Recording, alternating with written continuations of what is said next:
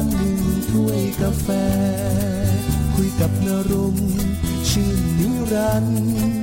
กับรายการหนึ่งถ้วยกาแฟนี่คือรายการหนึ่งถ้วยกาแฟทางพอดแคสต์หนึ่งถ้วยกาแฟชั่วโมงนี้ก็จะพูดถึงเรื่องราวของเหตุเพลิงไหม้ที่ค่ายผู้ลี้ภัยโรฮิงญานะครับซึ่งค่ายนี้อยู่ที่บังคลาเทศครับอุ้ยพี่น้องมุสลิมโรฮิงญาที่นั่นมากมายประมาณ 50,000 คนหนีตายนะครับเพราะเกิดเพลิงไหม้ขึ้นมาเจ้าที่ของทางการบังคลาเทศก็บอกว่ามันมีเหตุเกิดเพลิงไหม้เกิดขึ้นเมื่อวันจันทร์ที่22มีนาคม2564ที่ผ่านมานี้นะครับภายในแคมป์แห่งหนึ่งซึ่งทั้งหมดมันมีอยู่34แคมป์แต่34แคมป์เนี่ยไม่แคมป์เดียวมันก็ลามนะครับทีนี้เพราะอยู่กันอย่างแออัดยัดเยียดเป็นสลัมอยู่นะแล้ว34แคมป์นี่ตั้งอยู่บนพื้นที่32ตารางกิโลเมตรก็ใหญ่โตมโหฬารนะครับจนทำให้ผู้ลี้ภัยเก็บข้าวของหนีตายอลหม่านล่ะครับไม่รู้จะไปไหนเหมือนกันนะเจ้าที่ดับเพลิงก็ใช้น้ำฉีดกว่าจะดับเพลิงได้ก็เกือบเป็นวันนะครับก็มีการรายงานว่าชาวโรฮิงญาไม่ต่ำกว่า 50,000 คนไม่มีที่อยู่อาศัยละทีนี้เป็นเรื่อง 50,000 คนนี่ไม่น้อยนะครับคนน่ะนะแค่ 1,000 คนก็แออัดยัดเยียดแล้วจากรายงานล่าสุดบอกว่ามีผู้เสียชีวิตไปแล้ว7คนเป็นเด็กผู้หญิง2คนนะครับเป็นเด็กนะครับ2คนในจำนวนนั้นมีผู้หญิงอยู่1คนนะครับแล้วก็ยังมีผู้ชายผู้ใหญ่อีก4คนรวมกันเป็น7นายซาดัตออสเซนซึ่งเป็นผู้บัญชาการหน่วยดับเพลิงนะครับได้ให้สัมภาษณ์กับผู้สื่อข่าวบอกว่ายังไม่มีข้อมูลยืนยันตัวเลขที่แน่นอนจากสำนักงานผู้ลี้ภัยและตำรวจบังคลาเทศว่าใช่7ศพหรือเปล่านะครับก็ประมาณไว้ประมาณนี้ซึ่งรู้แล้ว7คนเนี่ยที่ตายไปนายซัมซุดดูซารองกรรมาธิการ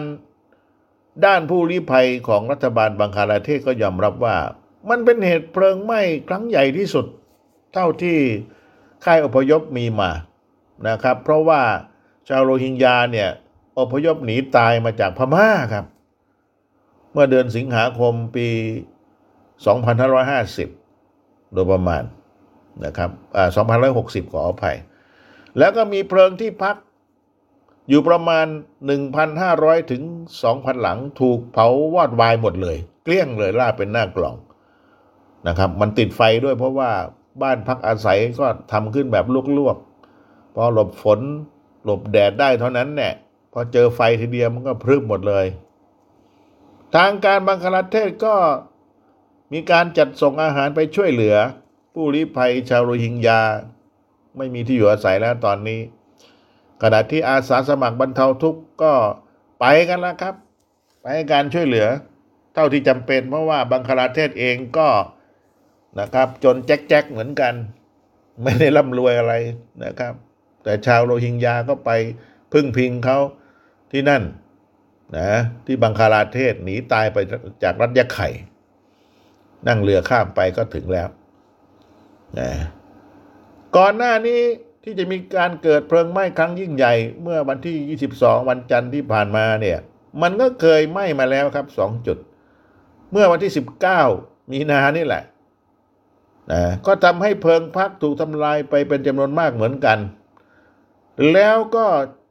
เจ้าที่บังคลาเทศเองก็ยังไม่รู้สาเหตุว่ามันเกิดจากอะไรนะครับจะเป็นไฟฟ้าลัดวงจรไหมหรือว่าจะหุงหาอาหารแล้วลืมปิดไฟไหมประมาณนั้นเนี่ยยังหาเหตุไม่ได้นะครับแล้วเมื่อเดือนมกราคม2564ก็เกิดไฟไหม้อีก2ครั้งเนี่ยมันเกิดบ่อยจังเลยในครั้งนั้นก็ทำให้ชาวโรฮิงญาหลายพันคนไม่มีที่อยู่นะครับแล้วก็ยังทำให้โรงเรียน4แห่งของยูนิเซฟเนี่ยได้รับความเสียหายไปด้วย ซาอัดฮัมมาดีเป็นนักเคลื่อนไหวจากองค์การนิรโทษกรรมสากลหรือ AI ในคนนี้ประจำอยู่ภูมิภาคเอเชียใต้ให้ความเห็นว่าไฟไหม้แคมป์ผู้ลี้ภัยเกิดบ่อยจนผิดสังเกตและในขณะที่การสอบสวนครั้งก่อนๆยังระบุไม่ได้ว่ามันมาจากอะไรเกิดจากอะไรซึ่งทางรัฐบาลบังคลาเทศก็พยายามผลักดันให้ชาวโรฮิงญาออกไปเสียเขาก็ไม่ต้อนรับนะครับทั้งที่เป็นมุสลิมด้วยกันแต่ว่าคนละเผ่าพันธุ์คนละเผ่าพันธุ์ หมายความว่าบังคลาเทศคือเผ่าเบงกาลีหรือพวกเบงกอลนะครับโรฮิงญาก็คือชนเผ่าโรฮิงญาหน้าตามันก็จะเป็นคล้ายๆกันนั่นแหละใกล้เคียงกันเผ่าพันธุ์นี้กับเบงกาลีแล้วทางเบงกาลีก็ไม่เอาเหมือนกันพม่าก็ไม่เอาไปไหนก็ไม่เอาครับทีนี้เป็นคนนะครับก็ไม่เอาอยู่พม่าอยู่รัฐยะไข่หรืออารากันก็อุ้ยเกิดลูกเกิดหลานมามากมายพม่ากลัวพม่าขับไล่เลยไม่เอาเลยและตอนนี้จริงๆแล้วเนี่ยบังคลาเทศก็ขับไล่เหมือนกันนะครับนะขับไล่ไปไหนครับส่งคน 13,000 คนที่เป็นชาวโรฮิงญาลงเรือนั่นน่ะไปอยู่เกาะนู้นแล้วกันเกาะกลางทะเลนู้นน่ะนะครับแล้วพวกนี้ก็เอาไปตายเอาดาบหน้าจริงๆเขาก็ไม่อยากจะไปไหนเพราะว่าเกาะที่ว่านั้นมันเป็นเส้นทางผ่านของพายุไซโคลนที่เกิดขึ้นเป็นประจำทุกปีแล้วมันก็รุนแรงและพายุไซโคลนนี่ไม่ใช่ธรรมดานะครับรุนแรงนะความเร็วลม200 กิโลเมตรต่อชั่วโมงขึ้นประมาณนี้นะเกาะนี่มันอยู่ทางผ่านพอดีถ้ามาก็ตายเขาก็ไม่อยากไปแต่ก็ต้องไปนะครับคงต้องไปหาที่อยู่ใหม่ไม่มีใครเขาต้อนรับเป็นคนที่ไม่มีใครเอาใช่ไหมมาอยู่อารากันมาอยู่ยักษ์ไข่พม่าก็ไม่เอาตอนนั้นมาก็คือผู้อังกฤษพามาเป็นนักรบมาอยู่อาศัยที่นี่นะครับแล้วพอหมดสัญญาแล้วก็ตกค้างพอตกค้างไปตกค้างมาทะเลาะกันกับชาวพม่าฆ่ากันเผาบ้านเผาเรือนชาวพม่าส่งกองทัพไปในสมัยนางองซานซูจีนี่แหละพวกนี้ก็หนีอพยพหนีตายไปอยู่บังคลาเทศ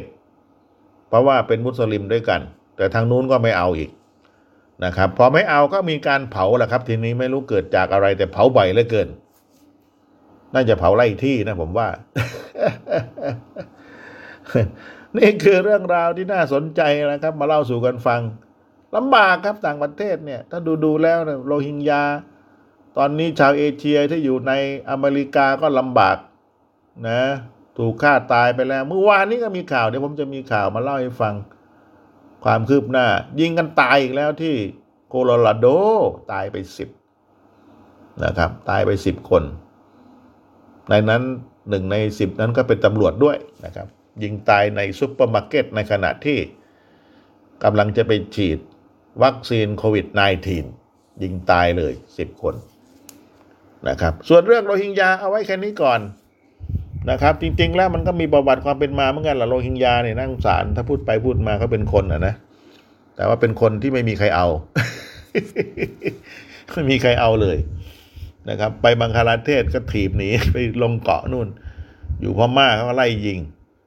นะครับไม่รู้เป็นอะไรเกิดมาชาตินี้ไม่มีใครเอาเนี่ยมันปวดหัวเหมือนกันนะครับท่านผู้ฟังเอาละ1ถ้วยกาแฟกับผมณรงค์ เชื้อนิรันดร์ในชั่วโมงนี้เอาไว้แค่นี้ก่อนเดี๋ยวอีกสักครู่ค่อยมาติดตามในเรื่องของข่าวต่างประเทศอีกที่ผมบอกว่ายิงกันตายไป10ศพเนี่ยมันเป็นยังไงสักครู่กลับมานะครับสวัสดีครับ